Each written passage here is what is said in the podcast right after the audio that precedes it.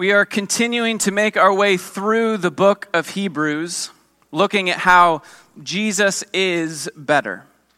He's better than the prophets who spoke of him. He's better than the angels who worship him, better than Moses and Joshua and the priesthood of Aaron that all points to him. Remember, Jesus said he didn't come to abolish these things, but to fulfill them.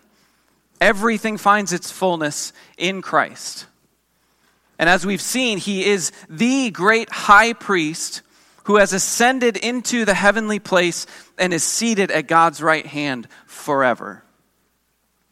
Last week, we heard the introduction for this argument of Jesus being a greater high priest, greater than those of the line of Aaron, because Jesus is from a greater line, from the order of Melchizedek, who we saw was a priest king of Jerusalem, who predated and postdated the law, the one who Abram gave his tithe to and then was given bread and wine and blessing. And this morning we'll see that argument developed. Why exactly Jesus is better than the Levitical priesthood. So let's read the first half of this section here, starting in verse 11. Now, if perfection had been attainable through the Levitical priesthood, for under it the people received the law, what further need would there have been for another priest to arise after the order of Melchizedek, rather than one named after the order of Aaron? For when there is a change in the priesthood, there is necessarily a change in the law as well. For the one of whom these things are spoken belonged to another tribe, from which no one has ever served at the altar. For it is evident that our Lord was descended from Judah, and in connection with that tribe, Moses said nothing about priests. This becomes even more evident when another priest arises in the likeness of Melchizedek, who has become a priest not on the basis of a legal requirement concerning bodily descent, but by the power of an indestructible life. For it is witnessed of him, "You are a priest forever, after the order of Melchizedek." For on the one hand, a former commandment is set aside because of its weakness and uselessness, for the law made nothing perfect.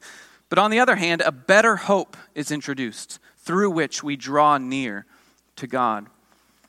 So we can see right away a continuation of this theme, Jesus is better. And in light of his reflection on Genesis 14, the whole scene with Abram and Melchizedek, in the previous verses, the author is now going to lay out how the priesthood of Jesus is far better than the ministry of the Levitical priests. Now, we need to have a baseline understanding of the law for this stuff to really click. So let me say a couple things about the Levitical priesthood and the law in general, because the author says a few things that make it seem like the law and the priesthood was a mistake. It was worthless and a waste of time. That's not how God operates. He is perfectly intentional in all that he does, and he would not have given the law if it didn't serve a good purpose. St. Paul lays out that purpose in Romans chapter 7 by telling us that the law reveals to people their sin, right? It serves as a mirror or a measuring stick, and by looking at it, we can know how far we fall short. And it should humble us. It should show us the cost of our sin. This was evident daily in the Levitical system, where animal sacrifices were made for sin, like we saw in our reading, showing the people that sin is so serious it must be punished. And that punishment was death, but only by God's mercy was a person not punished, an animal suffered on their behalf. And also through the law, seeing our sin should show us that we need help. Right? When we see our sin for what it is, we are led to a state of hopelessness in our own ability to solve the problem of sin. We need someone else, which points to the key negative of the law. It makes nothing perfect. It cannot permanently solve the problem of sin and bring anyone freely and fully into the presence of God. And this is what the author is getting at in this first section. If the law had been able to make people perfect, and perfect in the sense of completeness, right? Bringing them fully cleansed into the presence of God. Then there would be no need for a priest to come as prophesied by David in Psalm 110, which the author has already quoted and will quote again here. Remember that the Christians the author is writing to were considering going back. Right? They were tempted to return to their old ways of ritual and worship. But if perfection or completeness could be found there, then David wouldn't have prophesied about another kind of priest.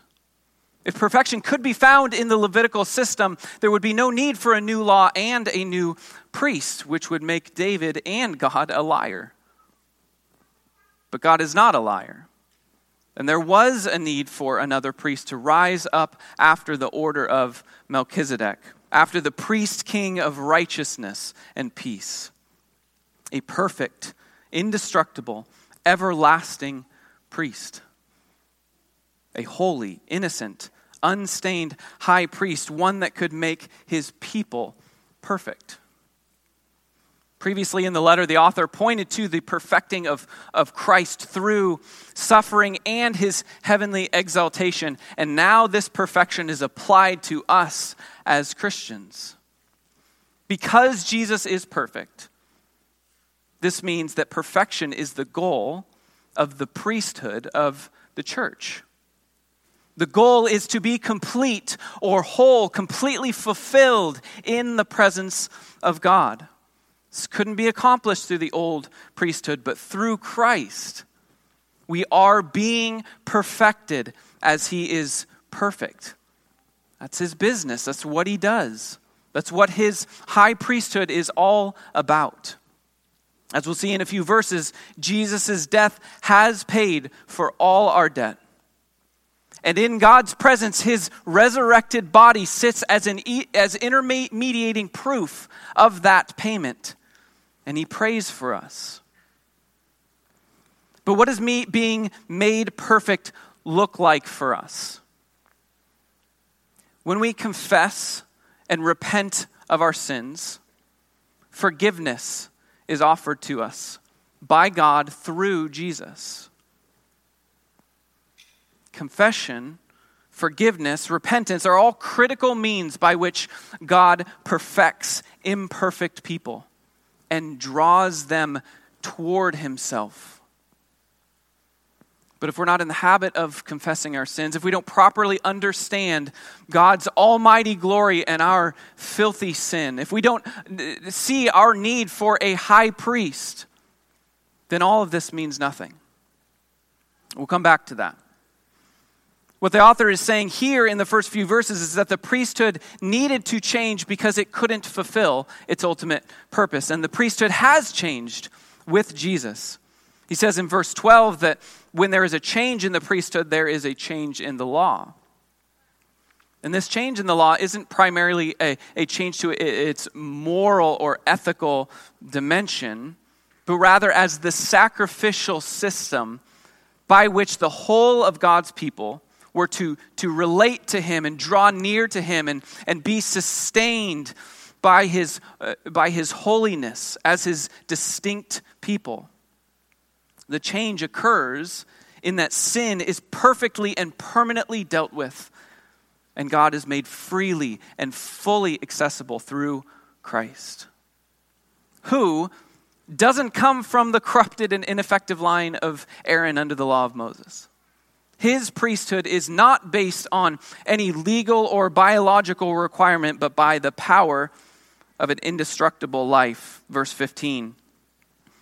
This becomes even more evident when another priest arises in the likeness of Melchizedek, who has become a priest, not on the basis of a legal requirement concerning bodily descent, but by the power of an indestructible life. For it is witnessed of him, you are a priest forever, after the order of Melchizedek. This indestructible life is the anchor of the soul that we read about in chapter 6. The eternal life of Jesus that is our unbreakable hope, gone before us into the presence of God the Father. See, the priesthood of Jesus was fully realized in his heavenly exaltation and enthronement.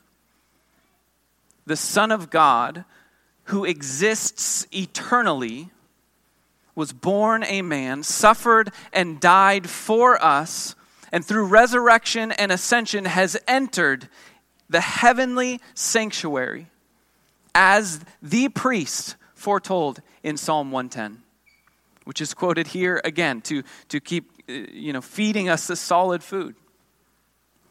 Verse 18, for on the one hand, a former commandment is set aside because of its weakness and uselessness, for the law made nothing perfect. But on the other hand, a better hope is introduced through which we draw near to God. So this is why I gave a preamble about the law. The author uses the word useless here, which can make it seem like the Old Testament law and priesthood was a plan A, worthless mistake, so God enacted plan B with Jesus. That's not what he's saying.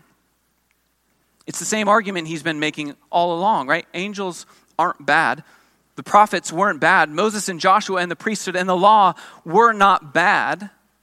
But relative to Jesus and what he has accomplished, they are useless in the sense that they couldn't accomplish what was ultimately needed, which was accomplished through Christ.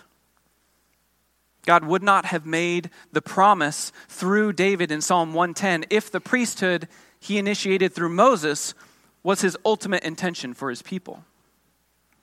God gave the law, and he was entitled to give it as a means of purification and sanctification that would be fulfilled in his Son, who is a better hope through which we draw near to God.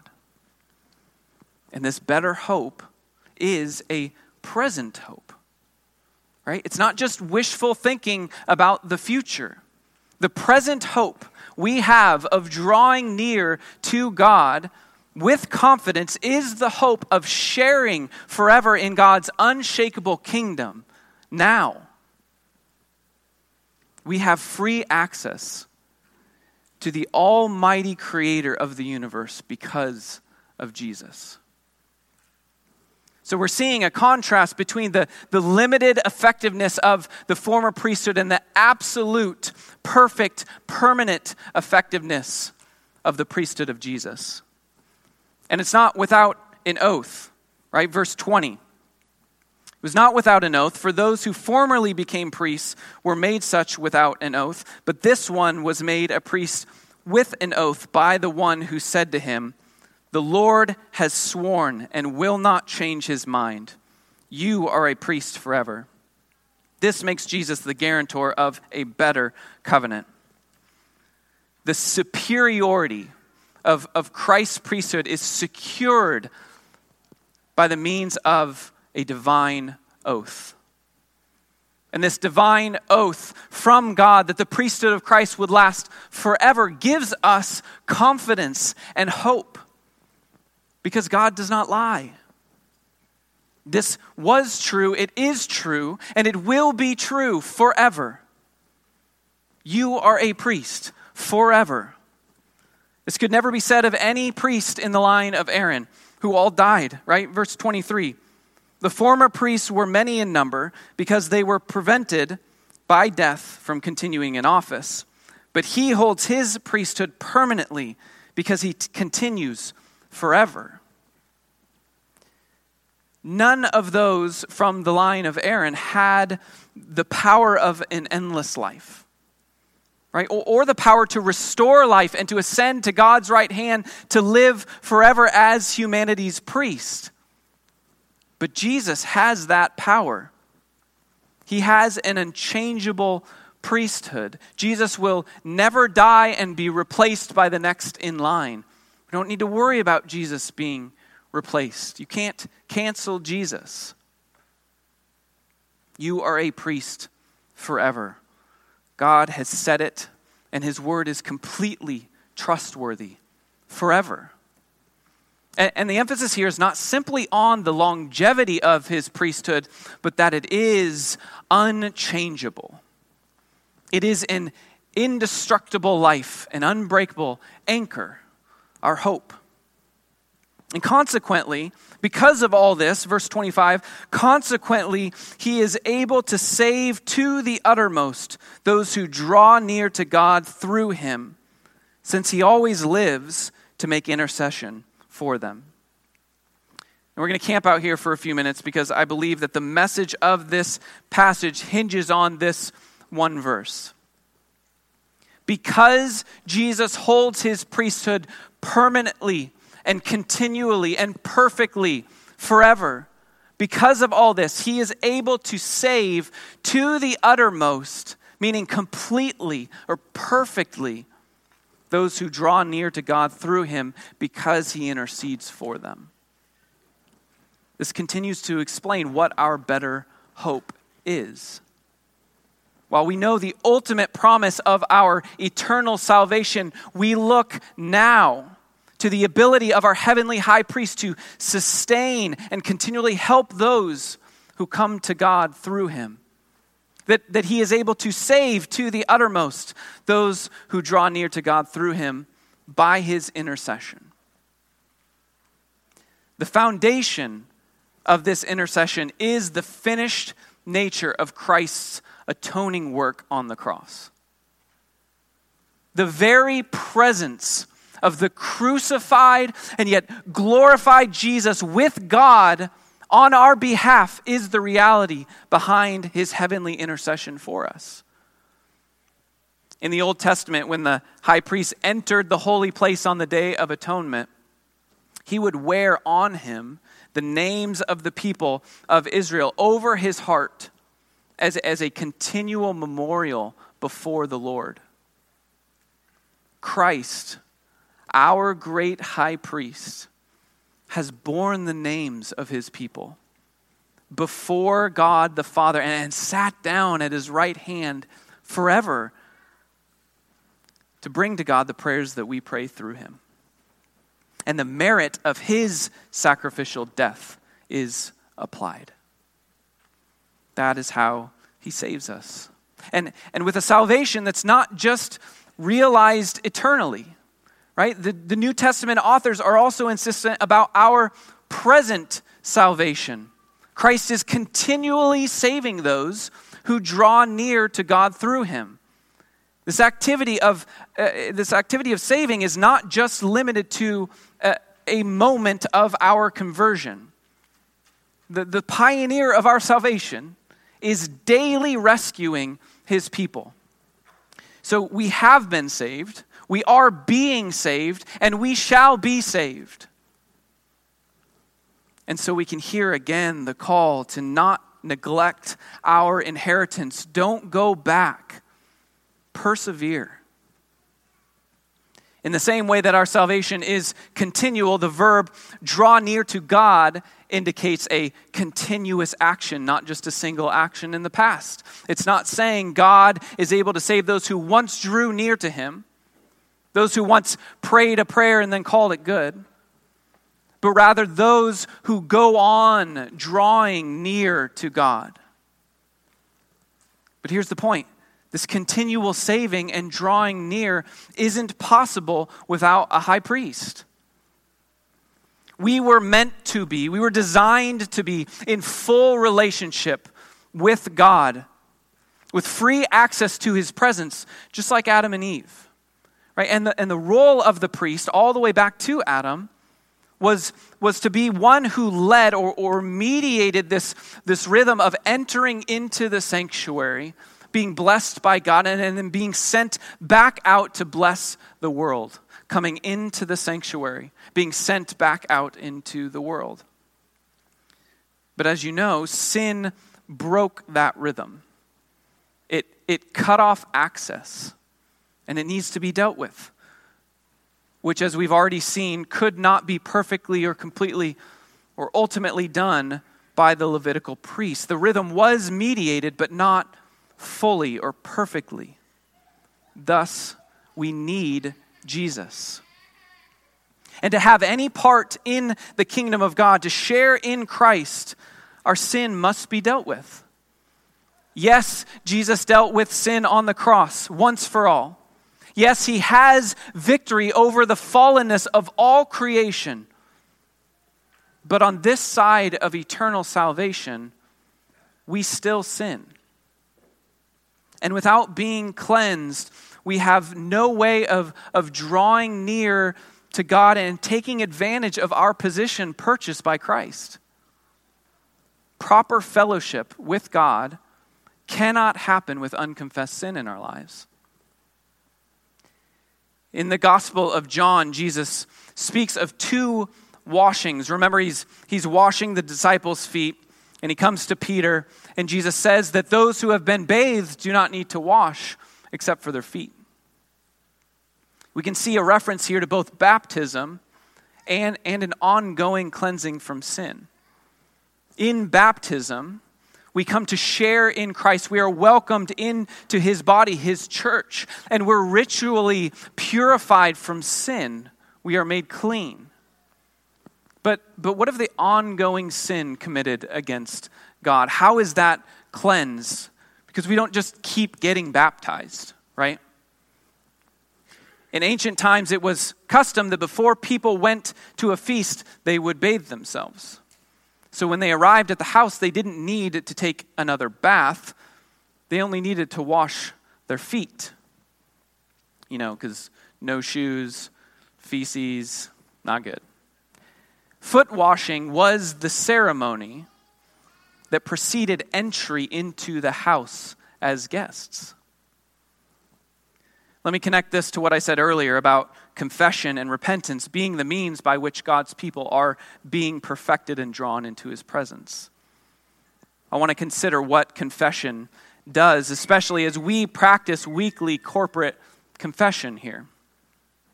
As those who are in Christ, we have been bathed. We have been cleansed.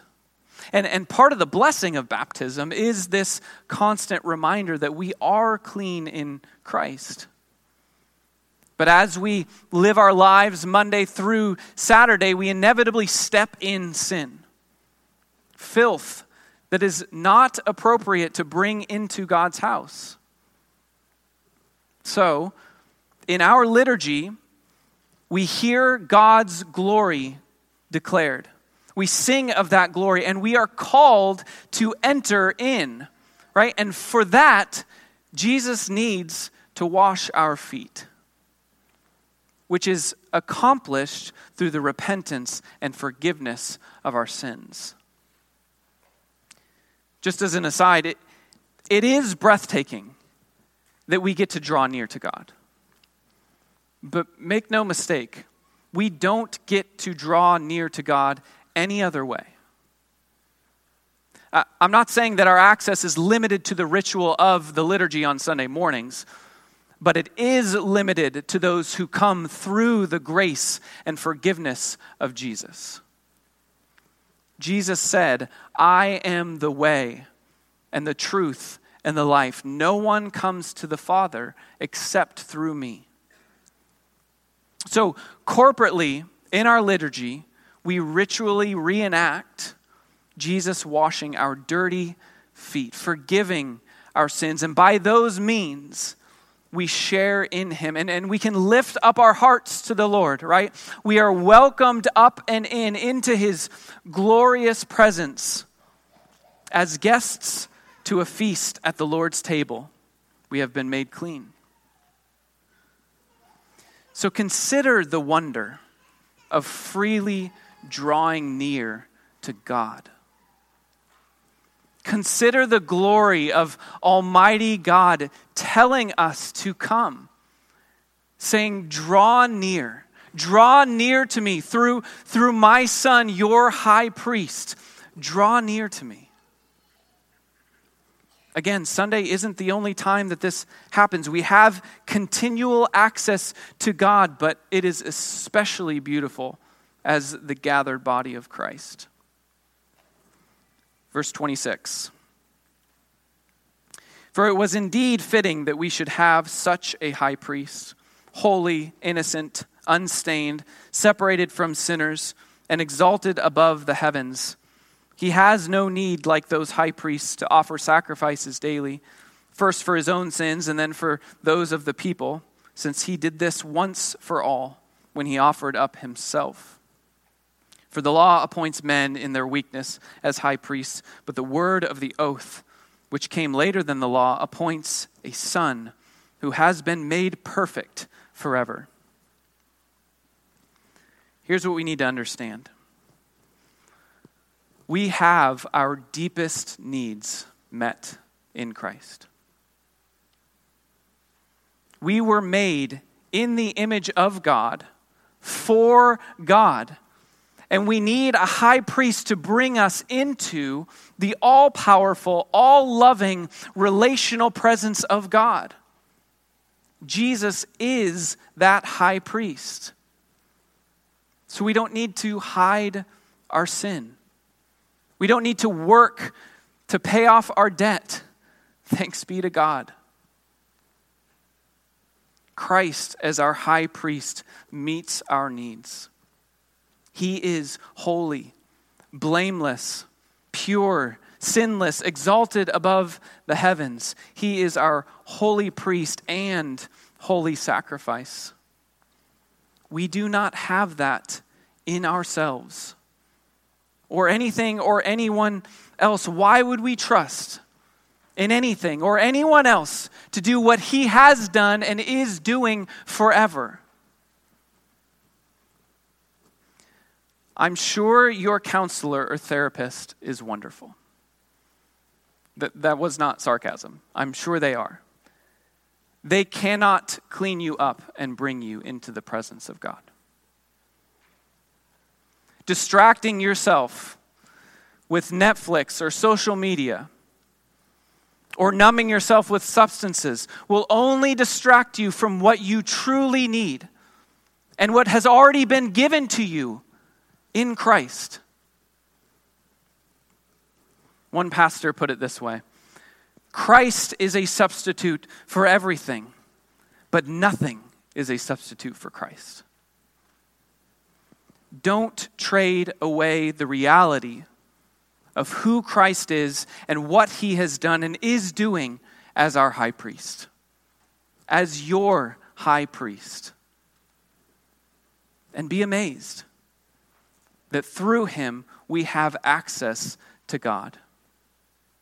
May we draw ever near to him in every single moment with hope-filled confidence. Draw near to God. Pray with me. Heavenly Father, it is no small thing that we are here now in your presence, because of the washing and intercession of your Son. Open our eyes to that reality. Thank you for the gift of Jesus and that by him we can come to you. Assure us by your Holy Spirit that you want us near. There is nothing that we have done that you cannot forgive. Give us ears to hear your voice that welcomes us and obedient hearts to enter in. In the name of the Father, the Son, and the Holy Spirit. Amen.